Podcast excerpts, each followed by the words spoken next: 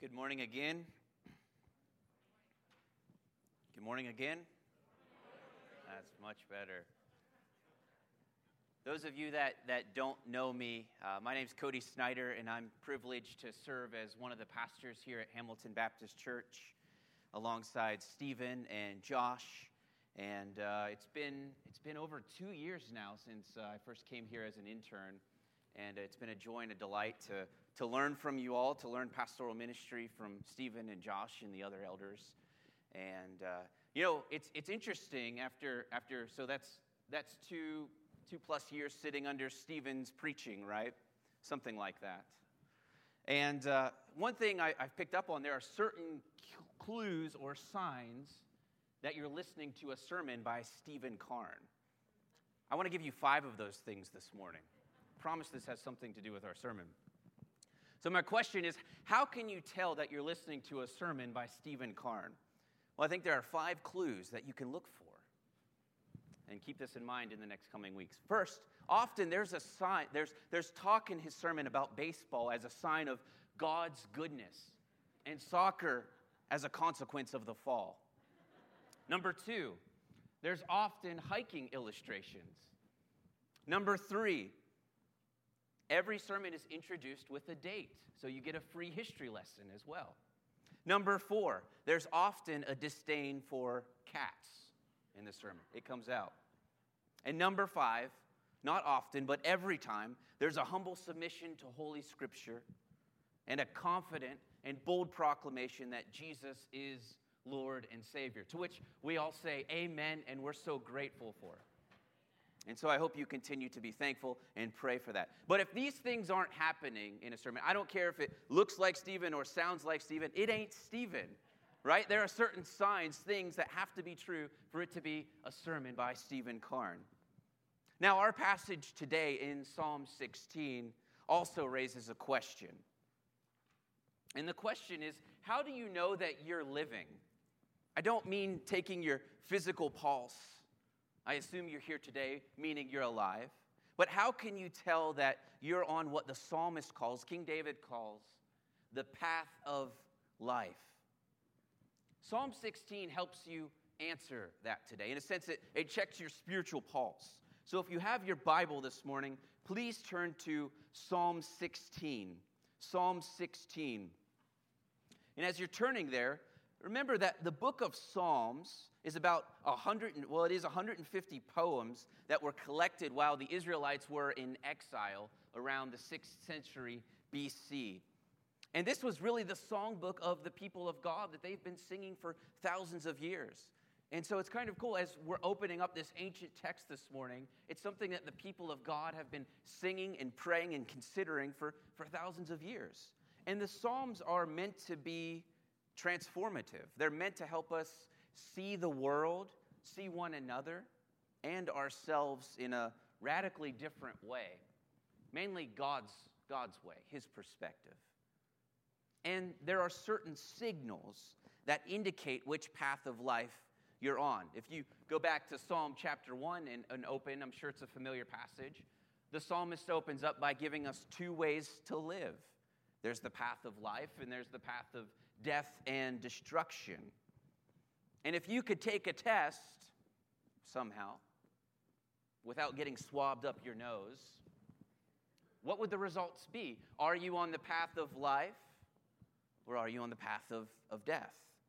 And the thing about Christianity and the people of God is that the symptoms are not asymptomatic. So if you are on the path of life, a follower of Jesus, who we'll see this psalm is actually pointing to as we read from Acts chapter two this morning. Here's what I pray for you this morning as a follower of Jesus: that you would have a renewed confidence in Jesus, who is our unshakable hope in life and death. Furthermore, I hope that you will be resolved to find deeper delight and joy in him, and this next year, since we're all thinking about that. But if you're here this morning or you're listening and you're not sure, or you don't really consider yourself to be a Christian, I'm also praying for you as well. And I, I pray that you would see your great need of a refuge and where to find it. A delight which will never disappear, a love which will never leave. So with that in mind, let's read Psalm sixteen. Psalm sixteen, a miktam of David. Preserve me, O God, for in you I take refuge. I say to the Lord, you are my Lord. I have no good apart from you. As for the saints in the land, they are the excellent ones, in whom is all my delight.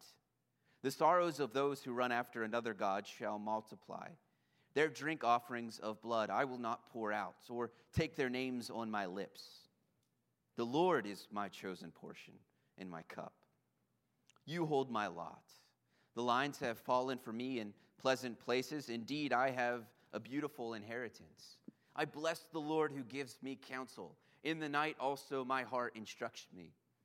I have set the Lord always before me, because he is at my right hand. I shall not be shaken. Therefore my heart is glad, and my whole being rejoices.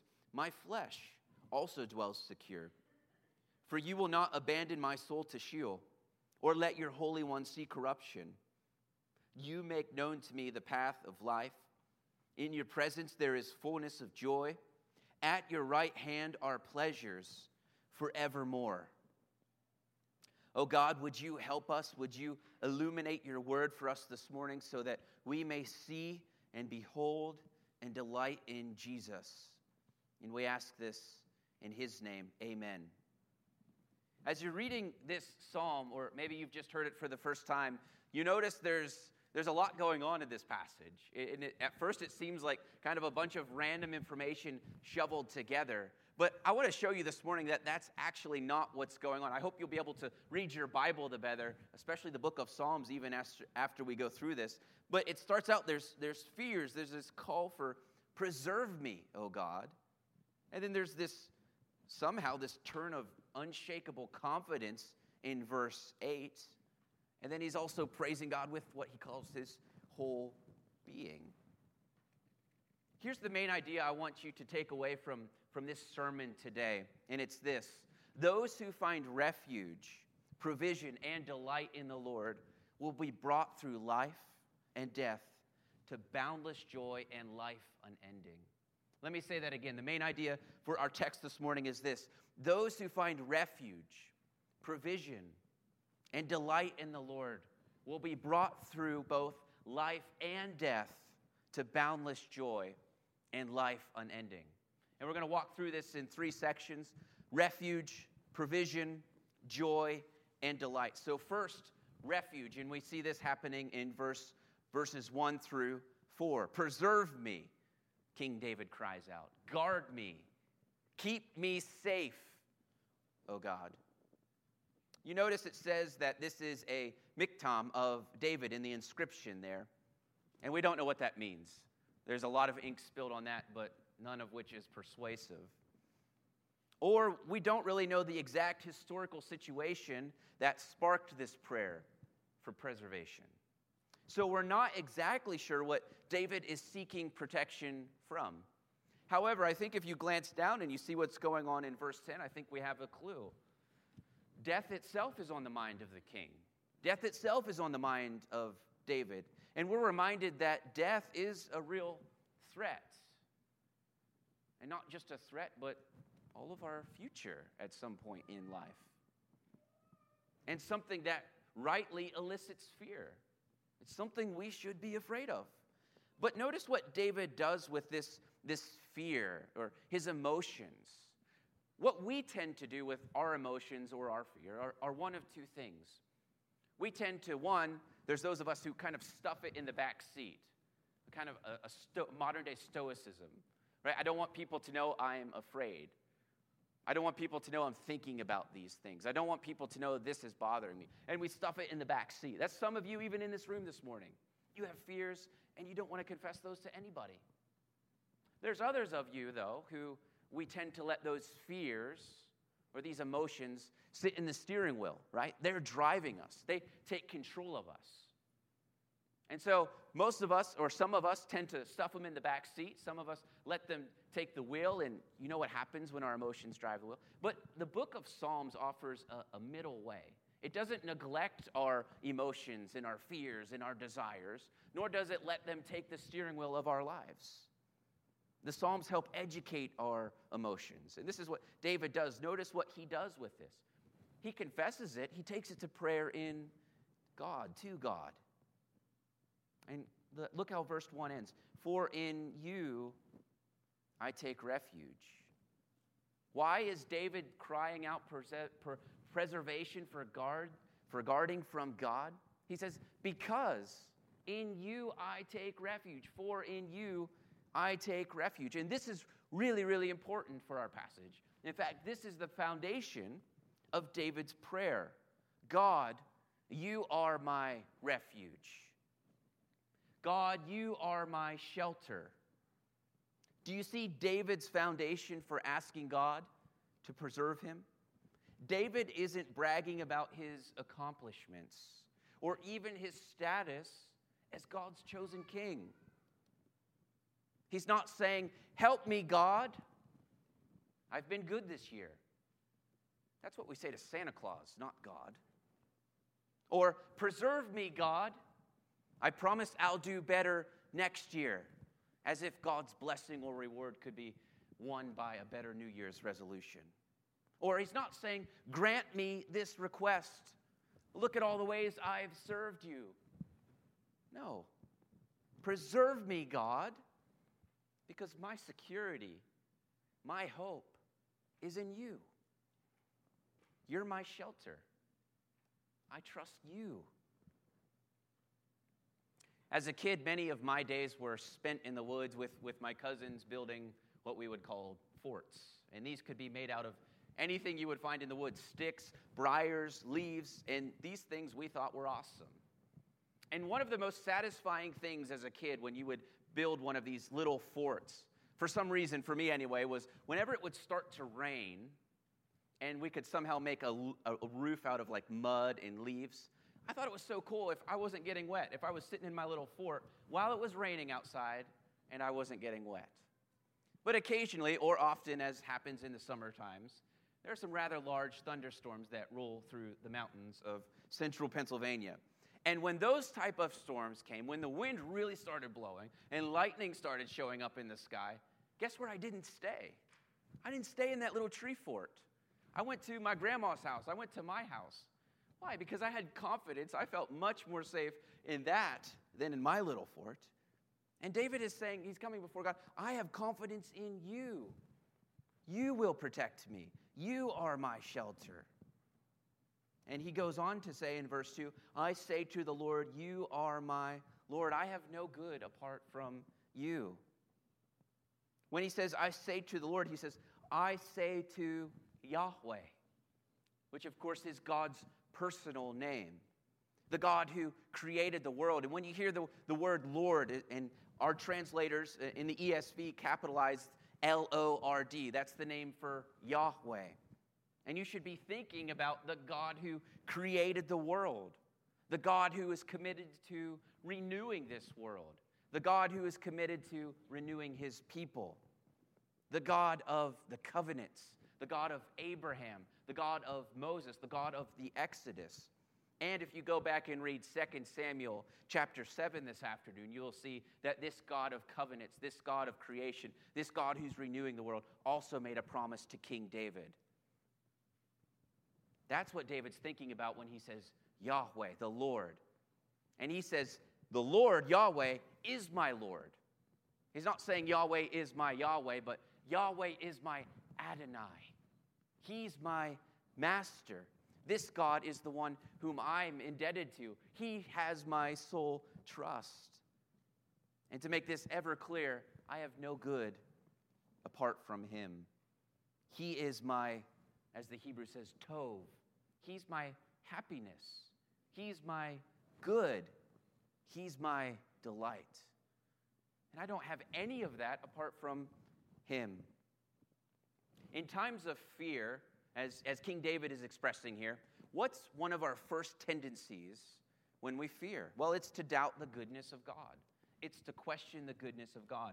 And it's interesting that that's the first truth that King David runs to in his time of fear and despair and need of protection. David affirms this from the start. In verse three, it seems odd to me at first. I mean, I mean, just read this as we read this passage. Verse one, preserve me, God, I take refuge in you. I say to the Lord, you are my master. I have no good apart from you. And then look what he says in verse three. As for the saints in the land, they are the excellent ones, in whom is all my delight. Doesn't that seem a little bit odd? A little bit? This seems out of place, but it's not. You see, what David is showing us here is that your vertical devotion and your vertical delight in God results in the horizontal devotion and the horizontal delight in God's people. To delight in God is to delight in his people. How do you know you're taking refuge in God? One of the signs is that you will delight in God's people. There's no dollar menu. You get the combo with God. And I think it's important to be reminded here, what David seems to be indicating to us is, look, if, if you're apathetic towards God's people, Christians, you should be a little bit concerned in your heart, because there's a connection of taking refuge in God, delighting in God and his people. So if you're apathetic, you ought to be concerned. After all, what did Jesus say in John thirteen? How will people know? How will the world know that you belong to me? Jesus asks. How will they know that you're my followers? If you have love for one another. It doesn't say, I put up with, or a word we use often, I tolerate them, but it says, I delight in them. Now, I don't know everybody in here. I don't know your story. I don't know if you love everybody in this room or you don't. But that can be hard to do if you don't. How do I delight in somebody I really don't get along with in the church? Well, I think there's two things you can do, just very practically. One is consider how much God has loved you despite your failures. And consider the fact that God doesn't put up with you. That's not what God is like. He doesn't wait for you to make a mistake so that he can scold you. God delights in you. And if God, the all-powerful, holy, perfect one, delights in you, sinner, and redeems you, could in that maybe you find the strength to forgive and delight and another brother and sister in Jesus. Second of all, do you remember a few months ago when we were outside, Pastor Stephen um, held up a little booklet. I don't have it with me, but it was a it was a prayer booklet. Um, it was a membership directory, or all of those who attend Hamilton Baptist Church. It has their phone number, their address, their contact information, their names. And what did he encourage us to do? He said, pray through this. And I know there are some of you in here who are doing that, and I also would guess that there are some of you in here who are not doing that. Why not start that even this year? Pray for somebody. It's a lot easier to delight in somebody, to forgive somebody, if you're praying for them. And let them know you prayed for them. Call them. Send them an email. Let them know. Those who delight in God delight in his people. And then we see this going on in verse four. We, we saw the positive aspect in verse three. Now we see a negative aspect in verse four. The sorrows of those who run after other gods, another god shall multiply. Their drink offerings of blood I will not pour out, or take their names on my lips. So if to find refuge in God means to delight in God's people, David also says that to find refuge in God means to reject other gods, to detest other gods. David is saying what he's talking about with these drink offerings of, of blood. He's, he's talking about their, their cultic worship practices. And he's saying, I'm not participating in that. In fact, I'm so against what they're doing. I'm so finding my refuge in God that I won't even say their names. I won't even say them on my lips. Why would David say this? He says, because their sorrows multiply. And it's easy to skim over this. It's easy to read that and say, yes, other gods, sorrows multiply. Don't go there. But it's not that easy for us, is it? It's really not.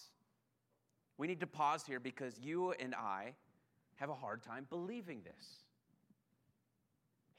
Sure, we're not running after divine entities for our significance and security, but we still run, don't we? We could call them the same gods with different names. We still run after wealth. We still run after beauty, after power, after sex, after fertility, after health, after education, after food. And all of these things, you could study, if you wanted to, the ancient gods and see what they provided, but you go scratch their back, they'll scratch yours. You go bless this god, they'll take care of your crops for the year. You go bless this god, they'll help you be fertile. You go bless this god, they'll give you victory over the enemy. Same gods, different names. If I have that, I'll have the good life. What would that be for you? I just need this amount of money in my bank account. Then I'll feel secure. I'll have significance. I just need to hit that number on the scale. Then I'll have significance. I'll have security in myself. If my kids accomplish fill in the blank, then I'll have security. Then I'll have significance. Those kind of questions are like mirrors into your heart. What are you running after for security? What are you running after for significance? What are you running after for refuge? We run because they appear to give significance and security. We run because they appear to give us refuge. But even, even if you have your wish list now, right? Christmas is over. You got your wish list. Even if you have that right now, you're saying, I don't need anything else. Those things will slip away one day. Now, we, we don't deny the goodness of creation, right? So th- many of those things I mentioned are gifts from God for us to enjoy. But listen to the words of C S Lewis. Our Father refreshes us on the journey with some pleasant inns, but will not encourage us to mistake them for our home. These gifts of God that he gives us are not meant to be our home. They're just inns along the way. No, for David, God is his refuge. God is his security. And if God is your refuge and security, you delight in his people, and you will not. You will detest these other gods. And unlike all these other gods, this God, Yahweh, doesn't require you to scratch his back so that he'll scratch yours. No. He just says, come to me. Unlike all the other gods, as we'll see later in this passage, this is a God who cannot be shaken, who will not slip away. So those who are on the path to life find their refuge in God, in Yahweh, the Lord. But second of all, those who are on the path to life find their provision in the Lord. And we see this in verses five through eight. The Lord is my chosen portion, my cup. You hold my lot. The lines have fallen for me in pleasant places. Indeed, I have a beautiful inheritance. It's all talking about God's, the Lord's provision. When the promised land, thinking back to Joshua, when the promised land was divided up among the tribes of Israel, every tribe received an allotment except one tribe. You know who that is? The Levites. We're going to read about that in Numbers eighteen this afternoon. The Lord said to Aaron in Numbers eighteen twenty, you shall have no inheritance in their land, neither shall you have any portion among them. Well, that stinks, doesn't it? But listen to what he, he goes on to say further. Why? Why won't he get, is it because he doesn't like Aaron or the Levites? No. God says, I am your portion. I am your inheritance among the people of Israel. In other words, what David is saying as he's using that type of language, he's saying, you, O God, are the portion allotted to me.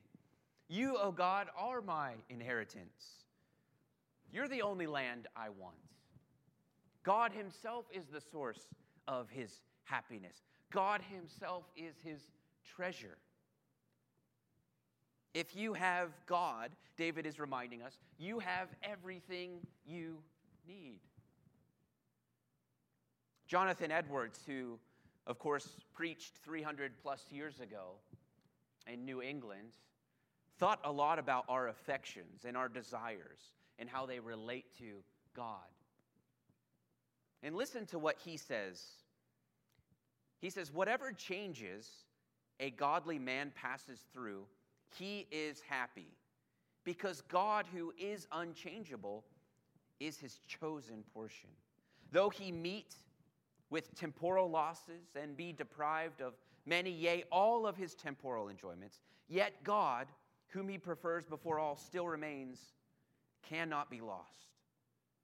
While he stays in this changeable, troublesome world, he is happy, because his chosen portion, on which he builds as his main foundation for happiness, is above the world, above all changes. And when he goes into another world, he is still happy, because that portion yet remains. Whatever he be deprived of, he cannot be deprived of his chief portion. His inheritance remains sure to him.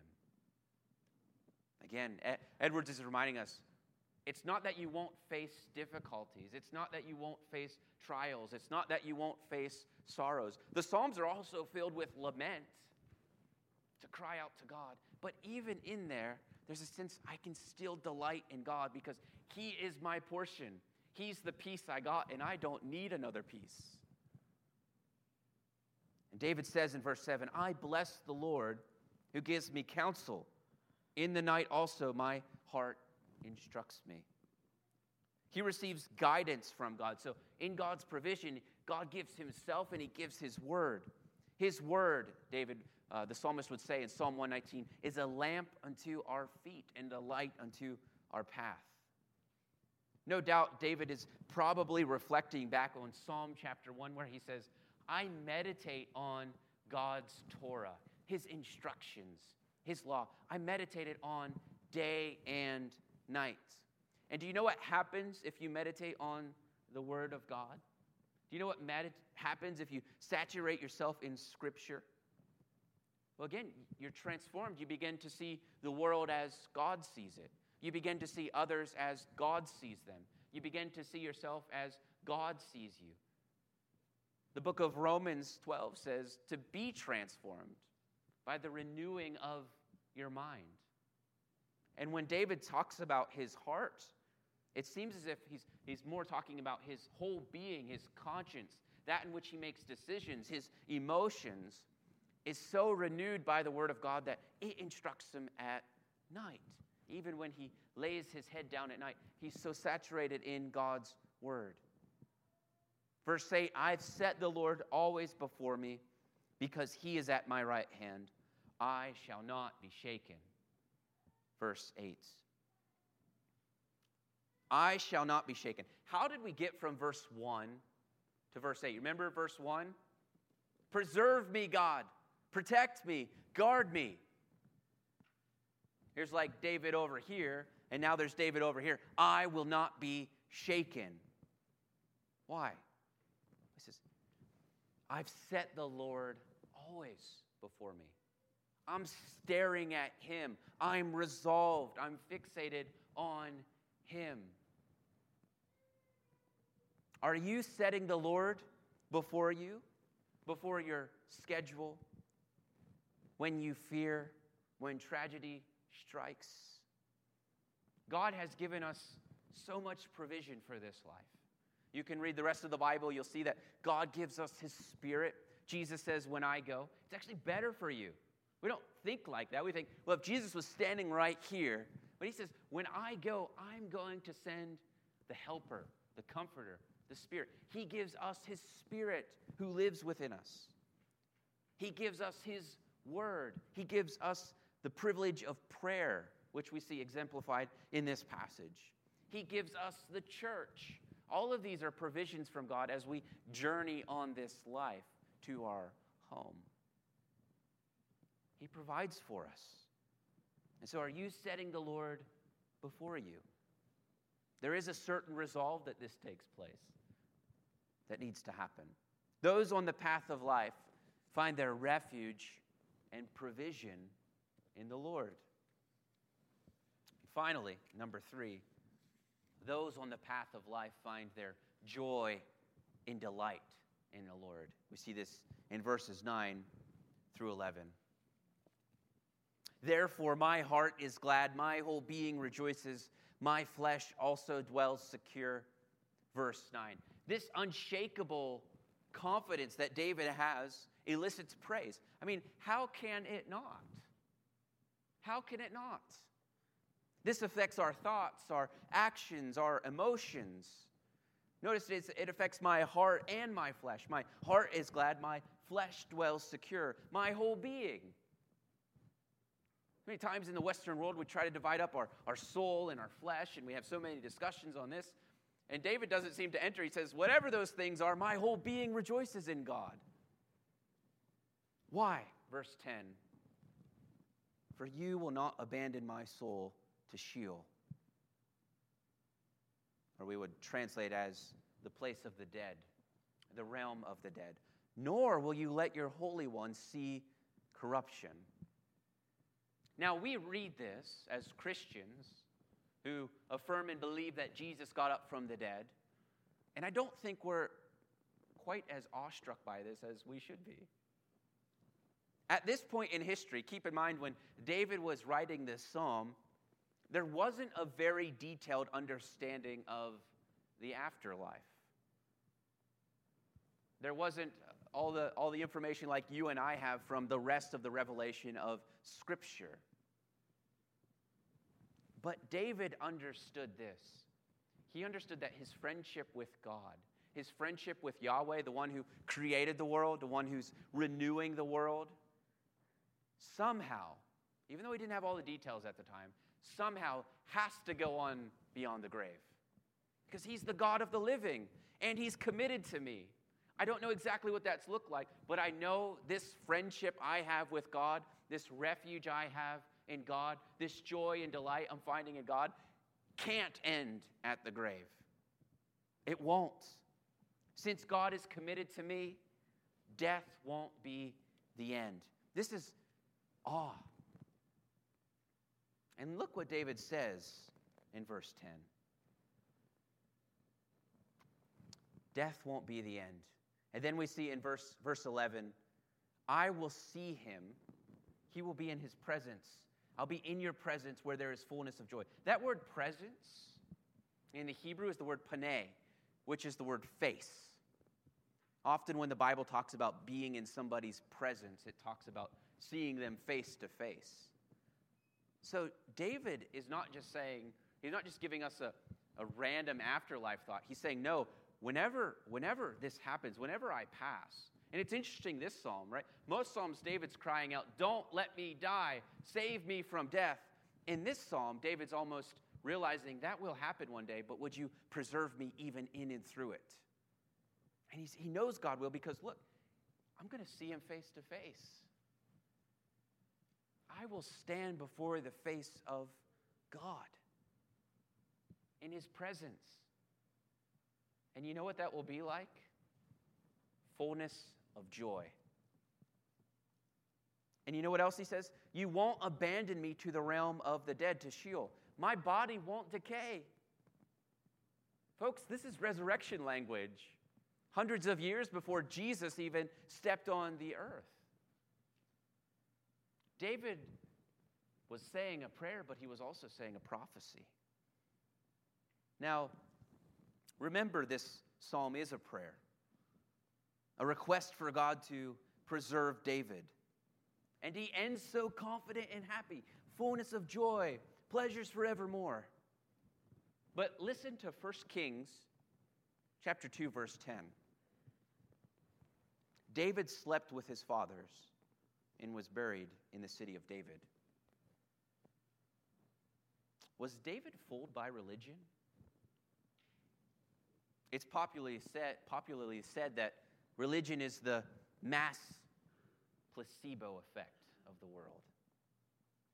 And why were the Israelites, who would have compiled all of these psalms together while they were in exile, why were they still singing this song? Why were they still praying this song? Were they fooled as well? Why is this in our Bible? What's your answer for that? I mean, it's right? We want to be we want to be logical, we want to think. Like David said all these things, that's great, that's awesome, but David died. He was buried. God didn't answer his prayer. You guys are crazy. You believe in myths. But David wasn't fooled.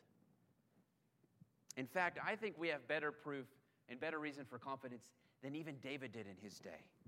This psalm is more than a prayer. It's also a prophecy. And when reading the Psalms, as one commentator said, we must keep our one eye, our left eye, on the historical king, but we also must keep our right eye on the ideal king. For the Psalms talk about the historical king, at the same time they're portraying and prophesying the ideal king who would indeed come. And the first Christian sermon that we read in the book of Acts, which we read from this morning, informs us that that ideal king, the Messiah, the Christ, has indeed arrived in Acts chapter two. In Acts thirteen, God the Father raised the truly faithful one from the dead. Now Jesus sits. Where does Jesus sit now? Enthroned at the right hand of the Father. David was had confidence in God, but he was talking better than he probably even knew. And the evidence is there, right? We have eyewitness accounts. That's what our Gospels are. That's what the New Testament is. The New Testament was completed while there were eyewitnesses to the resurrection still alive. Jews didn't believe in a resurrection in the middle of history. They believed in, in one coming at the end of the history. But for somebody to come and rise again in the middle of the history was unheard of. It was unthinkable.